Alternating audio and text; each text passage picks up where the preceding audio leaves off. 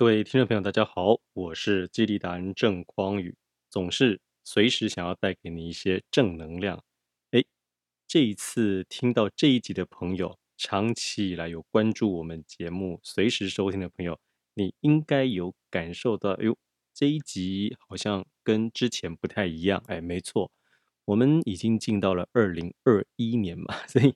每一年呢，我们都要有一些新的一些规划、新的一些期待。所以呢，在今年开始啊，这个随时来点正能量的 Podcast 的节目，我在二零二零年开始做这个节目的时候，比较倾向于是将我原本呢、啊、在 YouTube 上面做的影片呢，直接收音之后变成是 Podcast 节目。但是到了二零二一年呢，我有不同的想法的，人总是每一年都要有新的规划跟新的希望嘛，所以呢，我打算在二零二一年呢做一些调整，就是每天日更。哎，为了 Podcast 听友，我们每天呢都会收集一些我想要跟大家分享的一些可能呃国际啊，或者是国内啊，政治、经济、教育啊，生活、社会各种不同的议题新闻。那么我从中呢，还是呃在阅读完这个新闻之后，把一些我想要跟大家分享的一些观念，所谓的正能量，透过这些新闻的分享、分析还有解析给带出来。那就希望大家每一天呢、啊，在收听我们这个 podcast 的时候，都能够有一些新的刺激，都能够对自己现在所遭遇到的一些问题啊，或者我们想要去了解的一些人生生活里头不同的面向，都能够有一些正向的刺激还有想法，也就是能够持续的自我产生一些正能量啊。这就是我在二零二一年呢、啊、想要带给大家的。所以我们整个节目呢都是重新来规划呀、制作呀，嗯，大家听到的都是专属于每一位我们这个 podcast 的听友的。所以希望大家在听这个节目的时候呢，也可以除了订阅之外，如果你是不小心哎随机无意间听到我们这个频道的话呢，也欢迎跟我们自己呃你的好朋友啊，或者是自己的一些亲朋好友啊，自己的社群平台上的一些粉丝们、你的朋友们分享一下这样子一个节目。也欢迎大家可以针对你听完的每一集，可以跟我们进行一些交流提问，可能呃把你对于我们这个频道讲的一些呃你觉得非常好的地方啊，你可以做一些 quote citation， 又或者是对于觉得我讲的不太清楚的地方，你想要提问的，我们都欢迎能够直接的在交流的这个平台上面能够对我们进行提问。那我也会尽快的在下一集的节目，其实就是隔天呢，就会想办法回答你，只要我看到我都会尽快的回复您。所以也希望大家可以帮忙读我们按五星啊、呃、按赞的推荐加评论之后推荐给您的朋友。好，那么我今天想要跟大家分享的是第一则新闻。第一则新闻呢是中国时报的新闻了，就是标题是美国的新冠病例破了两千万，洛杉矶每天死亡近三百人，而专家认为疫情还会更严重。我给大家读一下这个新闻的概要。美国累计新冠确诊病例在一月一日啊突破了两千万例，而呃当天在纽约啊，医护人员呢正在搬运一名患者，这是在新闻上面显示的图。内文是啊，持续进入了二零二一年，全球新冠疫情依然严峻。美国 Johns Hopkins 大学在一日发布了最新统计的数据显示，美东时间一日的十二点，也就是台湾时间的二日的一点左右，美国累计确诊的病例达到了两千万七千一百四十九例，累计死亡达到三十四万六千四百零八人，高居全球第一。而疫情的正央加州洛杉矶郡每天病末的人数不断刷新纪录，如今平均每十分钟就有一人被新冠病毒夺去宝贵的生命。加州的确诊病例达到了两百三十万例，是全美之最，其次是德州，约有一百七十七万例，佛罗里达佛州也有超过一百三十二万例。洛杉矶时报在一日报道，二零二零年最后的三天，二十九日，洛杉矶郡有两百四十二人死亡，三十日呢，则是两百六十二人。跨年夜当天则有两百九十一人。由于死亡人数增加得太快，当地多家殡葬业无奈地表示，他们已经无法处理更多的遗体。太平间爆满，当地的救护车不够使用。紧急医疗服务局主任齐德斯特表示，有时候一口气涌入十辆救护车停在急诊室外，部分的病患甚至在车上等了七八个小时，还没有办法入院治疗。院内医疗人员也忙到连九一一紧急电话都没空接。而国家过敏和传染病研究所的所长佛奇分析，目前美国疫情在各方面都开始失控，而且一月的状况可能会比去年十二月更糟糕。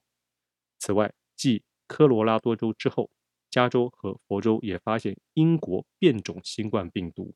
佛奇认为，这种病毒可能已经在多州现踪。川普政府的新冠疫苗计划驱速行动先前夸口称，在去年底就可以替两千万人接种疫苗，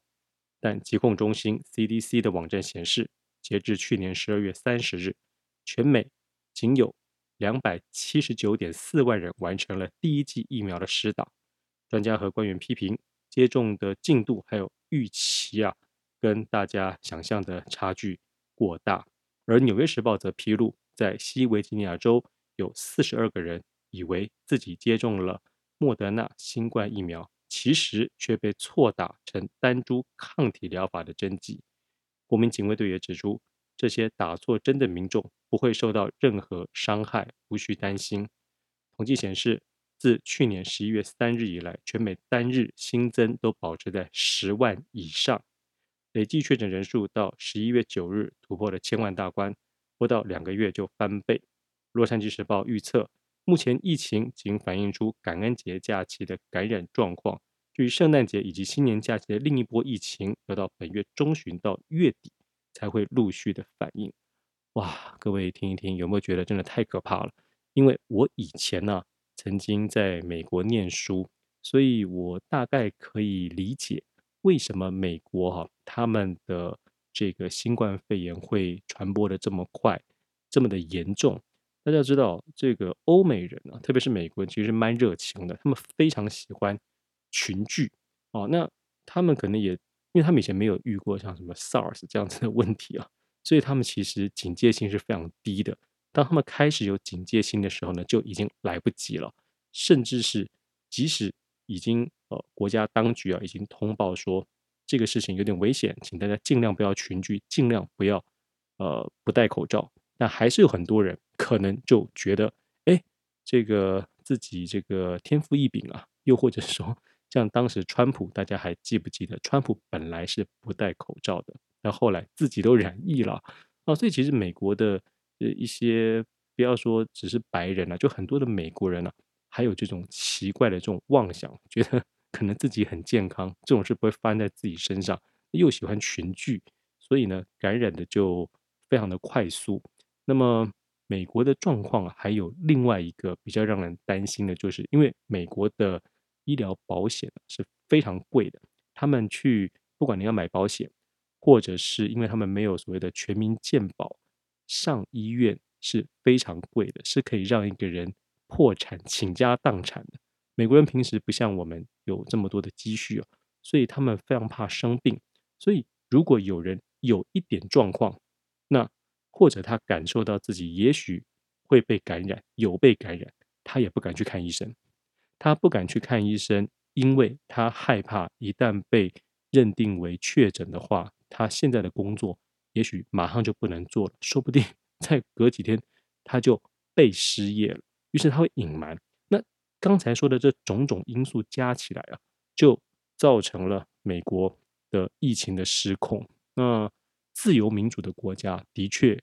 对于控制疫情是比较困难的，因为大家呢都可以自由的迁徙，自由的选择自己的行动，不像这个集权国家。所以呃，这个照理说了哈，这个集权国家的确它在控制疫情上是会比较容易、啊、我想这也是我们这个民主制度啊，可能可以去思考的点。台湾呢呃，走上了一条我觉得是蛮特别的道路啊，就是一方面呢我们自由民主，但是在控制疫情这件事情上面也也蛮集权的，所以我们是融合了民主与集权一个特别的一个做法啊、呃，所以说我们的疫情控制还不错。那大家呢，大部分的民众也都很自主性的、啊、尽量减少外出，并且都会戴上口罩，所以我们在疫情最严峻的时候同时也采取了封锁的政策，于是目前看起来一切呢都呃没有什么问题。不过大家看到美国还有欧洲其他国家的状况，我觉得还是要在内心非常的警惕啊，千万不能掉以轻心啊，该怎么做就怎么做，否则我们现在看起来好像很歌舞升平啊，还是可以照常生活的这样状态，也许啊就会因为有人一个不小心啊，而造成一去不复返的境地。好，那第二则新闻跟大家分享的是这个高龄者的劳参率，我输韩国四倍啊，就是我们台湾呢输给了韩国四倍。那我跟大家读一下这个新闻哈，嗯，我国呢六十五岁以上高龄者的劳动参与率仅有百分之八点三。远逊于邻近的韩国、日本、新加坡等国。对此呢，聘用多位高龄者的弘道老人福利基金会表示，目前六十五岁以上的长者大多是战后婴儿潮时出生，刚好遇上台湾经济起飞的年代，口袋够深，没有压力，自然就会选择退休，才造就台湾高龄者的低劳参率。而高雄市的劳工局训练就业中心主任杨如意认为，企业单位用人思维必须改变，现在少子化趋势下，未来如果只想用年轻人，也会面临无人可用的窘境。企业如果能够善用中高龄者，渴望在一片缺工情况下杀出蓝海。过去的企业认为中高龄者年纪大，视力不好，体力不佳，无法满足企业需求，但如今有科技、辅具、智能等可以解决原来弱势问题。弘道老人福利基金会不老梦想推广中心的组长陈姿婷表示，虽然多数雇主认为高龄者产能不佳，不愿使用高龄者，而中高龄专法则有奖励措施，希望让雇主试看看聘用高龄者，但其实高龄者要是学会如何利用他们的能力，就可以达到预期的效果，不要单单只把产能拿来跟年轻人比较，企业应该要学会改变组织文化。高雄寒暄饭店近日呢获选劳动部的促进中高龄者就业大型绩优企业。寒暄表示，因应中高龄就业促进法，回聘的中高龄员工从六十七岁到七十四岁不等，除在原餐方面提供减盐减油的餐食之外呢，班别也尽量排日班，还提供推车，避免出力过多身体受伤。另外也有护理人员随时提供健康咨询。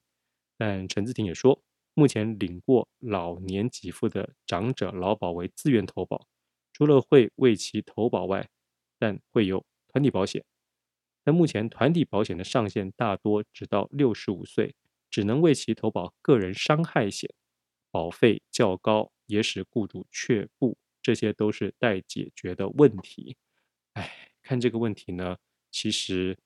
我主要选择这则新闻呢、啊，就是想让大家知道，我们台湾呢不是说正在步入高龄化，是已经进入了高龄化的社会了，所以未来会有越来越多这一些呃高龄退休，但实际上呢，呃、还非常有用啊、呃，有能力也想工作的人，但是我们的就业市场啊，如果没有改变，这些雇主没有改变的话呢，那就持续造成这些应该说人力的浪费啊、呃，又或者是这些人其实他还是想工作也必须工作的，因为现在我们都知道经济压力也蛮大的嘛哦，所以很多人他也非常担心他未来的生活可能会堪虑啊，所以他还是想要有不断的有工作，只是这个时候他们想要找工作就遇到非常多的困难，如同我刚才读到的新闻里头所提到的。那么怎么样解决这些问题呢？除了刚才新闻里头提到的，可能透过一些立法呀、啊、鼓励呀、啊、呼吁呀、啊、这些雇主心态要改变之外呢，我觉得可以从底下几个方向啊，根据我的观察啊，我认为呢，很多这个中高龄想要再次投入职场的这些呃，我们中高龄者前辈哈，我认为他们有几个思维的方式还有做法应该要进行改变啊。什么改变呢？就是大家一定要回想啊，就是如果你自己是一个企业主，你为什么要雇佣一个员工？当然了，有一些人他本来就是有这个慈善事业的这种这种想法的哈，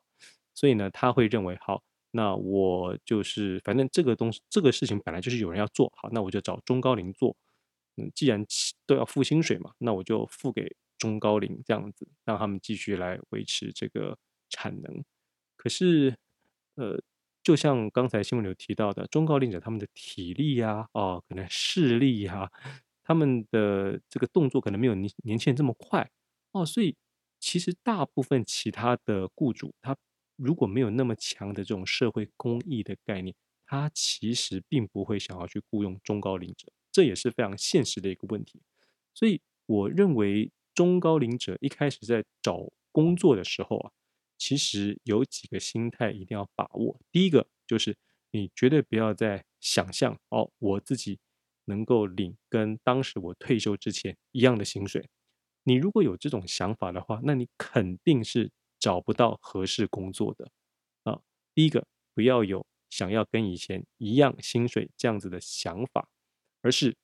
你应该有的是，我呢怎么样能够为我即将投身的这个企业，愿意雇佣我的这个企业加分啊。比如说呃，他可能本来、呃、薪水呢是开三万，你甚至可以跟他说，哎，只要两万六或两万八我就做。一开始的时候我先给你做做看啊，那么我有这个能力，我能够相信我自己是能够做着做着就帮你带进更多的业绩，发挥更大的产能。那么企业就会一开始先给你一个机会，让你先进去之后、啊、凭借你的实力，你自然呢、啊、就能够把这个薪水、啊、慢慢的往上加。所以这里我还是要提醒一下，我自己的想法是这样，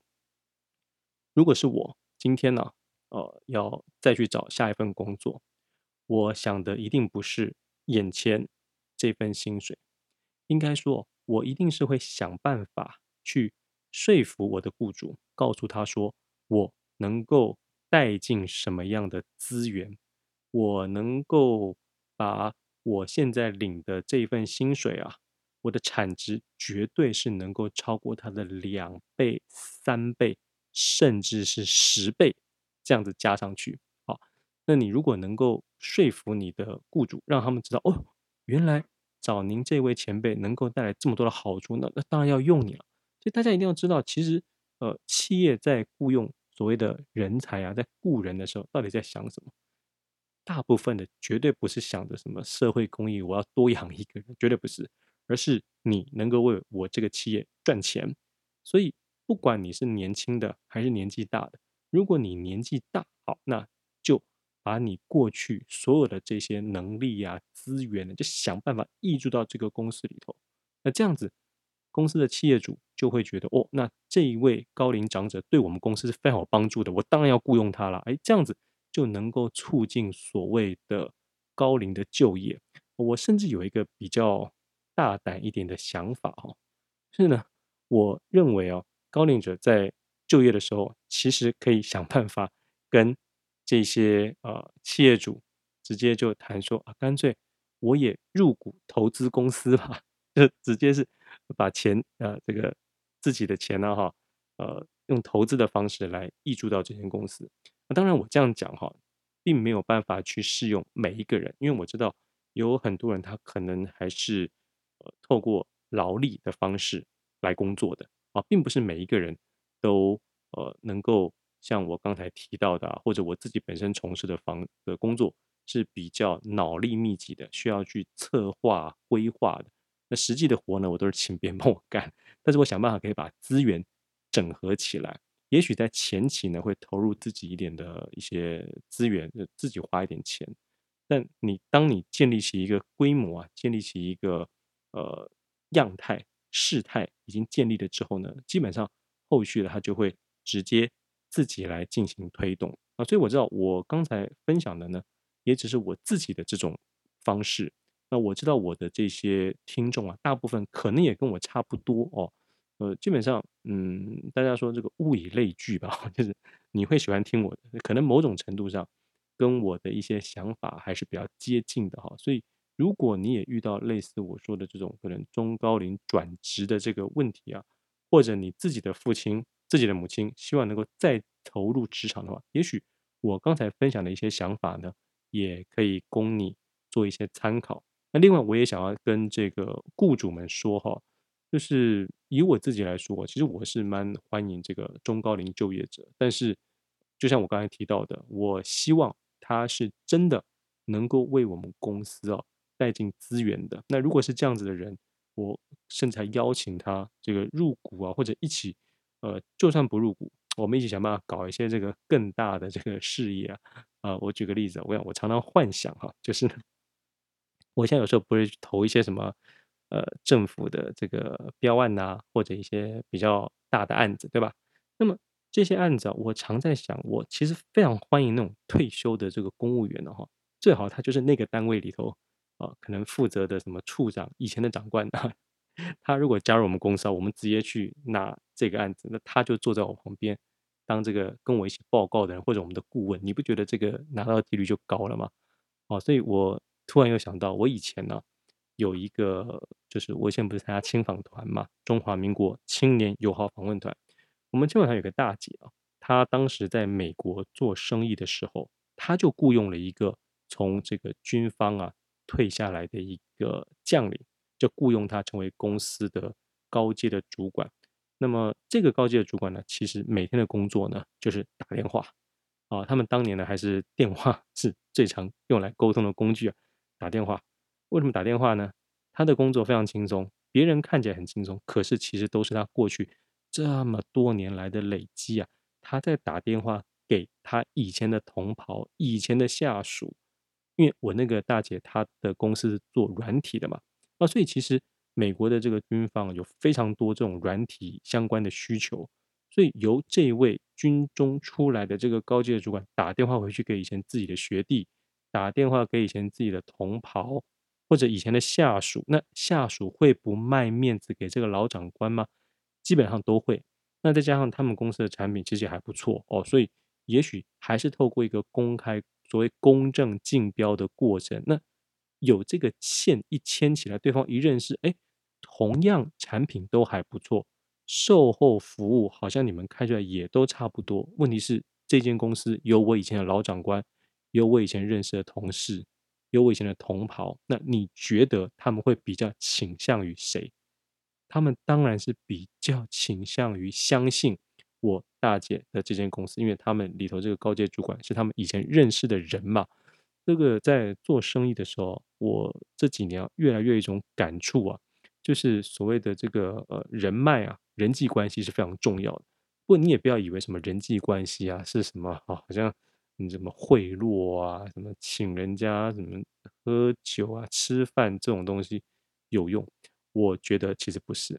我认为人际关系啊背后有一个最重要的基础，其实就是你这个人过去的 credibility 啊，就是你过去一直以来做的事情，你所建立的这种可信度、信任度。大家知道你这个人事情交给你是不会出错的，所以他就会愿意把这个案子交到你手上，这才是所谓人际关系啊，或者我们人际关系应用在工作上面啊最重要的一个基础。好，那第三个跟大家分享的新闻呢，哎呦，听起来有点沉重哈，就是人口老化，十五万人照顾长辈无法就业，已经连续三年攀升。这是中央通讯社的新闻，我念给大家听啊，几个重点。人口老化不仅牵涉长照议题，更与劳动力。产业发展息息相关。主计总处调查，因在家照顾长辈而无就业意愿以及无法就业的比率，已经连三年走升。一零九年人数更超过十五万人，显见高龄化已让台湾劳动力流失的板块越来越大。政府致力于提升劳参率，充裕劳动力，但主计总处最新人力运用调查发现，二十五到六十四岁的工作年龄人口中，因家庭经济许可，不需外出工作或是照顾负担做家事，甚至是健康不良或伤病、年纪较大含退休等原因，无就业意愿而不愿就业，成为非劳动力的人数总计有 三百零二点五万人。进一步观察，因背负家中老小的照顾责任，无就业意愿未进入职场的非劳动力人数多达 四十三点五万人。在照顾负担当中，因需要照顾年满六十五岁年长家属，无就业意愿不愿就业而成为非劳动力的人数及比率均走扬，近三年人数从十三万人左右增至十五万人，比率也从一百零七年的 四点二六 升到一百零九年的 百分之五点零七。 主计总处的国事普查处副处长陈慧馨坦言，这反映人口老化确实对劳动力造成了影响，而这样的情形未来可能更严峻。国发会最新发布的人口推估报告指出，随着人口结构老化，国人将面对社会抚养负担加重的挑战。陈慧馨分析，人口结构改变不是立即的，但少子化、高龄化对于劳动市场的影响已经逐渐浮现，政府希望扩充劳动力人数，因此掌握处在工作年龄却没有投入职场的原因，政策才能对症下药。好，呃、大家听到新闻这样讲，那发现什么是政策能够对症下药的政策呢？那就是没有。哎，这个呃也不能怪我们的这些官员啊，又或者是我们的这个记者哈，这个记者呢就详实报道，那官员如果没有对策的话呢，其实记者肯定也写不出什么东西来。呃，我自己在看这个人口老化呀，或者长照的这个问题啊，我是这样看的啊。我知道有一些朋友可能会因为觉得自己的这个父母年迈啦哈，那可能需要人照顾，那你就开始算了哦，算说哦。哎，我如果请一个人帮忙照顾啊，或者把其中一位老人家送到外面的这个安养中心，那安养中心大概要三万。如果说我自己一个月的薪水大概是三万五到四万，哎呦，那这不其实差不多吗？啊，那干脆我们把这个钱给省下来，呃，就由我自己来照顾这个爸爸啊或妈妈啦。好，就这样，各位千万不要这么做啊！哦，我跟大家说，这大家最近看到一些新闻呢，有些什么长照的悲歌哈，哦，就是可能，嗯，比如说一对老夫妇哦，那么呃，老公呢可能已经卧病在床很多年，那么这个太太呢，她，呃、照顾了几年，结果最近也中风了，那她觉得哇天哪，这个呃心情就更加的不足啊，所以她觉得未来没有希望了，就动手就把自己的老公给杀了，然后也想要自杀，还好被孩子抢救下来。我觉得类似这种情形，各位未来会越来越多。如果大家都把这种照顾呃失能者啊，或者照顾长辈的责任放在自己身上的话，会出非常大的问题。就好像之前大家应该也记得一则新闻，就是平常大家都觉得是一个孝子的一个可能五六十岁的人，但他照顾的是他八九十岁的父亲。那结果好像在路上大家就看到啊，这个大家眼睛看到这个不孝子啊，可能大声的在骂自己的父亲，或者甚至打父亲。那可是这件事情爆发出来之后，很多街坊邻居就说，其实这个儿子平常不是这样子的人，大家都觉得他对父亲很好。可能那一天呢，突然呃这个炸开了啊，长期累积的这个压力啊，辛苦啊，就这么炸开了，所以才会有这样子一个不当的举动。那希望大家可以呃理解他，原谅他。我觉得这种事情其实未来会越来越多。各位，你如果真的去照顾这种失能的，啊，老人，你就会知道那个背后的辛苦还有痛苦哦。所以这也是为什么我建议各位哈，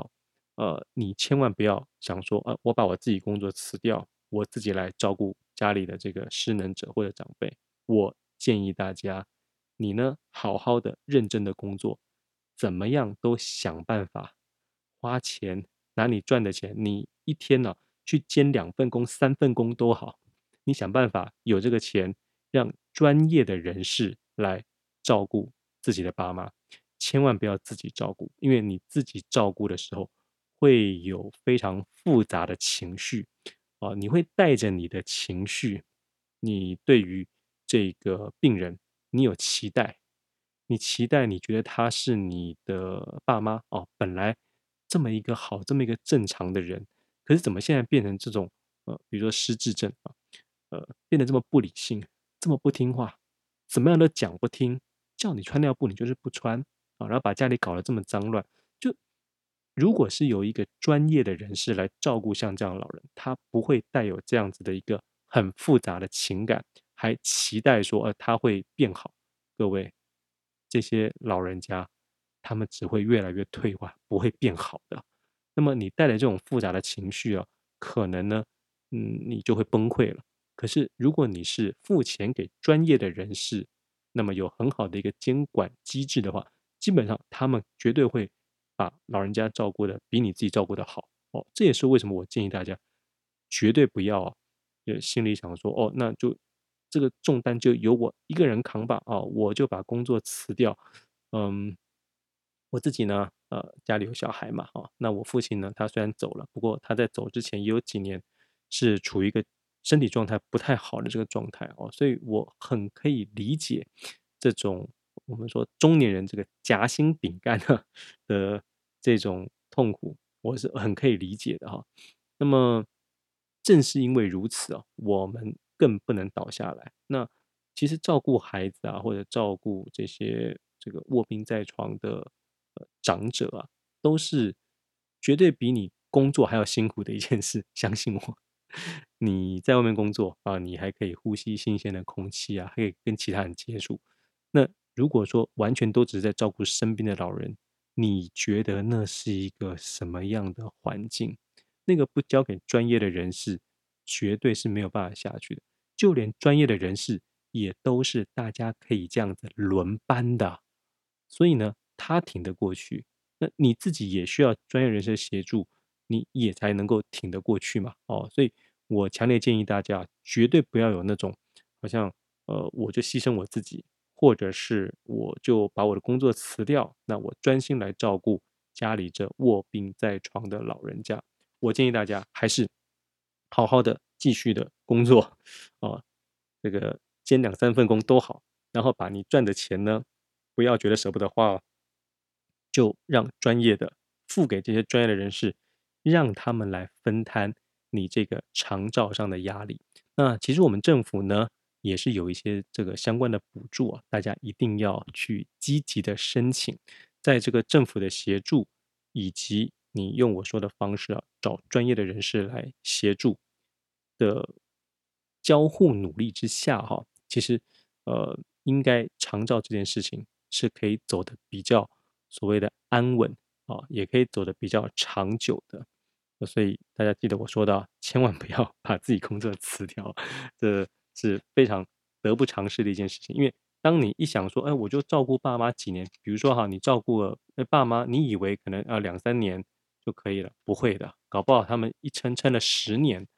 十年走了之后，你想要再回到职场，也已经没有人要你了，所以请大家千万不要做这样子的一个尝试。好，那么我们今天呢，跟大家分享的这个呃所谓透过新闻来分享一些正能量，就到这边告一个段落。我每一天呢都会选择几则新闻来跟大家进行像这样子的分享。呃，我希望透过这样子呃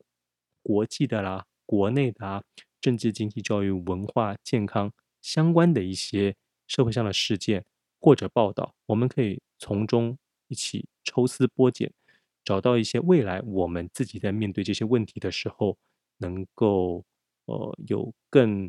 呃开朗、有更正确的一些心态来面对，让自己呢呃依旧不管面对什么样的情况都能够保有满满的正能量。我是既然郑匡宇，我们下一集再会。